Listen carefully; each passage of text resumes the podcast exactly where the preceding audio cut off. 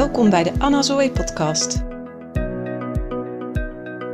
Dit is de plek waar jij je thuis voelt wanneer je nieuwe inspiratie wil opdoen om te leren steeds meer in contact met jezelf te gaan staan en wanneer je verlangt naar een diepere verbinding met de mensen om je heen. Hey, hoi allemaal. Hier weer een nieuwe podcast van Anna Zoe. Het is even stilletjes geweest hier. Ik zat eigenlijk te wachten op een goed inspiratiemoment. en dat kwam maar niet. En ik heb geleerd om me daar maar gewoon even bij neer te leggen. Want ik weet, het komt vanzelf. En vandaag schoot me van alles te binnen. En ik dacht, ja, dat ga ik opnemen. Want ik vond het lastig. Het is natuurlijk coronatijd. En waar ga je het dan over hebben? Wat, wat is iets wat kan aansluiten in deze tijd? En daar was ik heel erg naar op zoek. En wat ik merk is dat ik kom verschillende groepen mensen tegen in deze tijd. Sommige mensen zijn heel bang voor het corona, maar ook voor de toekomst. Wat gaat het brengen? Uh, sommige mensen verliezen zelfs hun bedrijf hierdoor. Ik zie, ik, uh, ik zie ook mensen die uh, te worstelen hebben met geliefden die ziek zijn, vrienden, collega's. Maar ik zie ook een hele groep mensen die zegt: Oh, wat rustig. Wat ongelooflijk druk en gestrest is deze maatschappij en wat komen we ongelooflijk tot rust. En wat ga ik mijn leven anders indelen als alles weer terug naar normaal is. Dat is wel een hele grote groep die ik tegenkom en dat is op zich iets wat ik heel positief vind. Um, ik merk dat ik dat zelf ook zo ervaar. Ik geniet ook ontzettend van die rust en ik wil daar ook lessen uithalen van hoe gaan we dat vasthouden. En ik dacht, nou, wat, wat kan nou aansluiten in deze tijd voor ieder van ons? Nou, ik denk dat we meer dan ooit op elkaars lip zitten. Uh, als je een partner hebt of kinderen, dan, dan merk je dat. Uh, de meeste van ons in ieder geval, die uh, niet werken of maar gedeeltelijk werken of heel veel thuiswerken. Je zit meer op elkaars lip. Je hebt meer met elkaar te maken. En ik denk dat het in deze tijd zo ontzettend belangrijk is van hoe ga je om met je eigen grenzen in relatie tot de ander. Hoe ga je om met de tijd die je voor jezelf wil nemen en de tijd die je samen wil spenderen? En hoe communiceer je dat naar elkaar? En ik denk dat dat misschien wel meer van belang is dan ooit. En ik ga jullie wat uh, voorbeelden vertellen over de praktijk die ik uh, in mijn praktijk. En dingen die ik tegenkom uh, wanneer ik relatietherapie geef van mensen. Want daarin komt heel veel naar voren wat er speelt in een intieme relatie. En dat kan natuurlijk ook een vriendschap zijn. Maar in een intieme relatie, een partnerrelatie, komt dat heel erg naar voren. En we kunnen daar bepaalde principes uithalen. Van hoe kom ik nou op voor wat ik nodig heb? En ik wil daar wat voorbeelden van delen.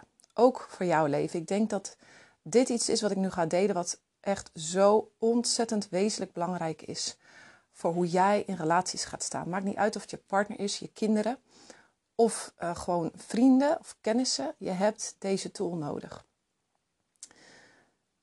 Nou, wat ik dus heel vaak tegenkom bij stellen is dat uh, wanneer ik het heb over behoeftes, wat heb je nou nodig? En iemand spreekt uit wat hij nodig heeft. Bijvoorbeeld, ik heb meer contact nodig of ik heb meer aanraking nodig of uh, ik wil dat we meer samen dingen doen wanneer we het daarover hebben, vraag ik wel eens van, heb je dat wel eens gezegd? Dan ben je daar wel eens voor opgekomen. En dan hoor ik heel vaak, dat heb ik zo vaak gezegd, uh, maar ik word gewoon niet gehoord. Uh, de ander ziet me niet, de ander hoort me niet, de ander reageert niet.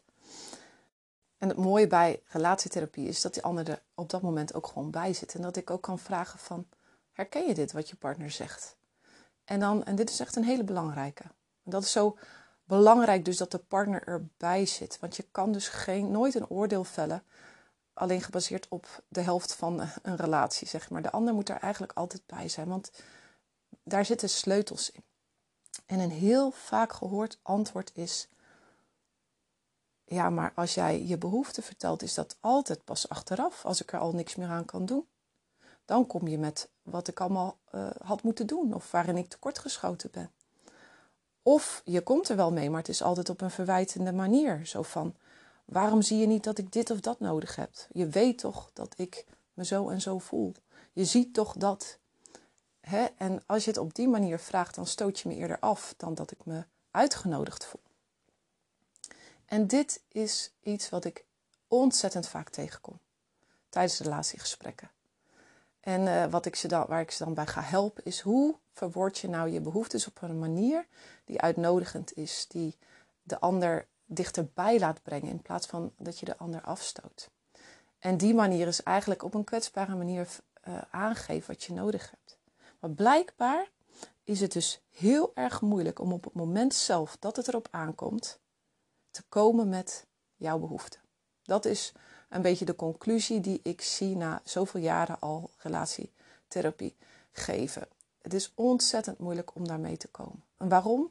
Omdat het heel erg kwetsbaar is om te zeggen: eh, lieverd, kom je even bij me zitten? Of weet je, ik wil zo graag heel even alleen zijn. Dat is kwetsbaar. En wat ik heel vaak hoor van mensen als ik ze eenmaal bij dat punt heb gebracht, dat ze zeggen: ja, maar dat komt zwak over of dat is heel erg afhankelijk. En dat is super kwetsbaar. Ik denk dat we met z'n allen gewoon niet meer zo gewend zijn om zo persoonlijk en zo nabij contact te maken. Het is natuurlijk heel intiem om dat op die manier te doen. En we zeggen eigenlijk, ja, maar de ander, de ander moet dat doen. De ander moet mij iets geven. We schuiven eigenlijk die verantwoordelijkheid af. De ander moet toch aanvoelen dat. Maar in feite, waar, waar het op aankomt, is eigenlijk dat we het moeilijk vinden om zelf ons kwetsbaar op te stellen. Want we vinden dat zwak en we vinden dat afhankelijk.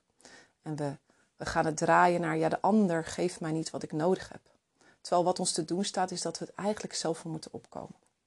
Nou, misschien herken je dit wel, dit verhaal. En uh, ik denk dat we dat allemaal hebben te leren. Ik heb dat ook moeten leren in mijn relatie. En het is iets wat, wat je niet zomaar meekrijgt. En het, het, het geldt voor ons allemaal. En ik zou je willen uitdagen om eens na te gaan wat jij nodig hebt in deze tijd ook. Wat je nodig hebt op een dag als vandaag. En dat je ook eens stil gaat staan bij hoe breng ik dat? En breng ik dat überhaupt wel? En stretch jezelf eens in het je kwetsbaar opstellen. En dat is niet zwak en dat is ook niet afhankelijk. Wat je eigenlijk dan doet, is jouw verantwoordelijkheid nemen voor wat jij nodig hebt. Want niemand kan dat voor jou doen. Niemand kan dat aanvoelen. Er zijn hoogsensitieve mensen die dat, die dat misschien aanvoelen of therapeuten, maar het gros van de mensen ziet dat niet en voelt dat niet aan. En misschien voel jij dat bij anderen wel aan en verwacht je dat anderen dat dan ook weer bij jou doen, maar zo werkt het niet. Je zal zelf moeten opkomen voor wat je nodig hebt. En dit is heel lastig en dit is heel moeilijk om te doen, maar wanneer je dit kan, is het ook zo ontzettend bevrijdend. En ga je merken dat het jou veel dichter bij de ander brengt. En gaat het jou echt ook bevrijden van die last dat je altijd maar wacht tot de ander tegemoet komt aan wat jij nodig hebt.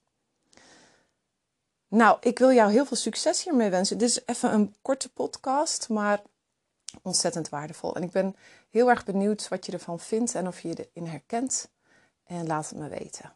Heel veel succes.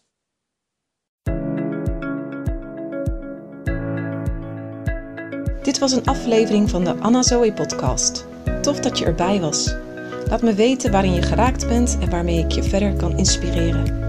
Dat gaat me enorm helpen met het blijven ontwikkelen van nieuwe afleveringen die jou in staat gaan stellen steeds meer in contact met jezelf te komen en je meer en meer gaan helpen in je relaties. Ik hoop je volgende keer weer te ontmoeten. Tot dan!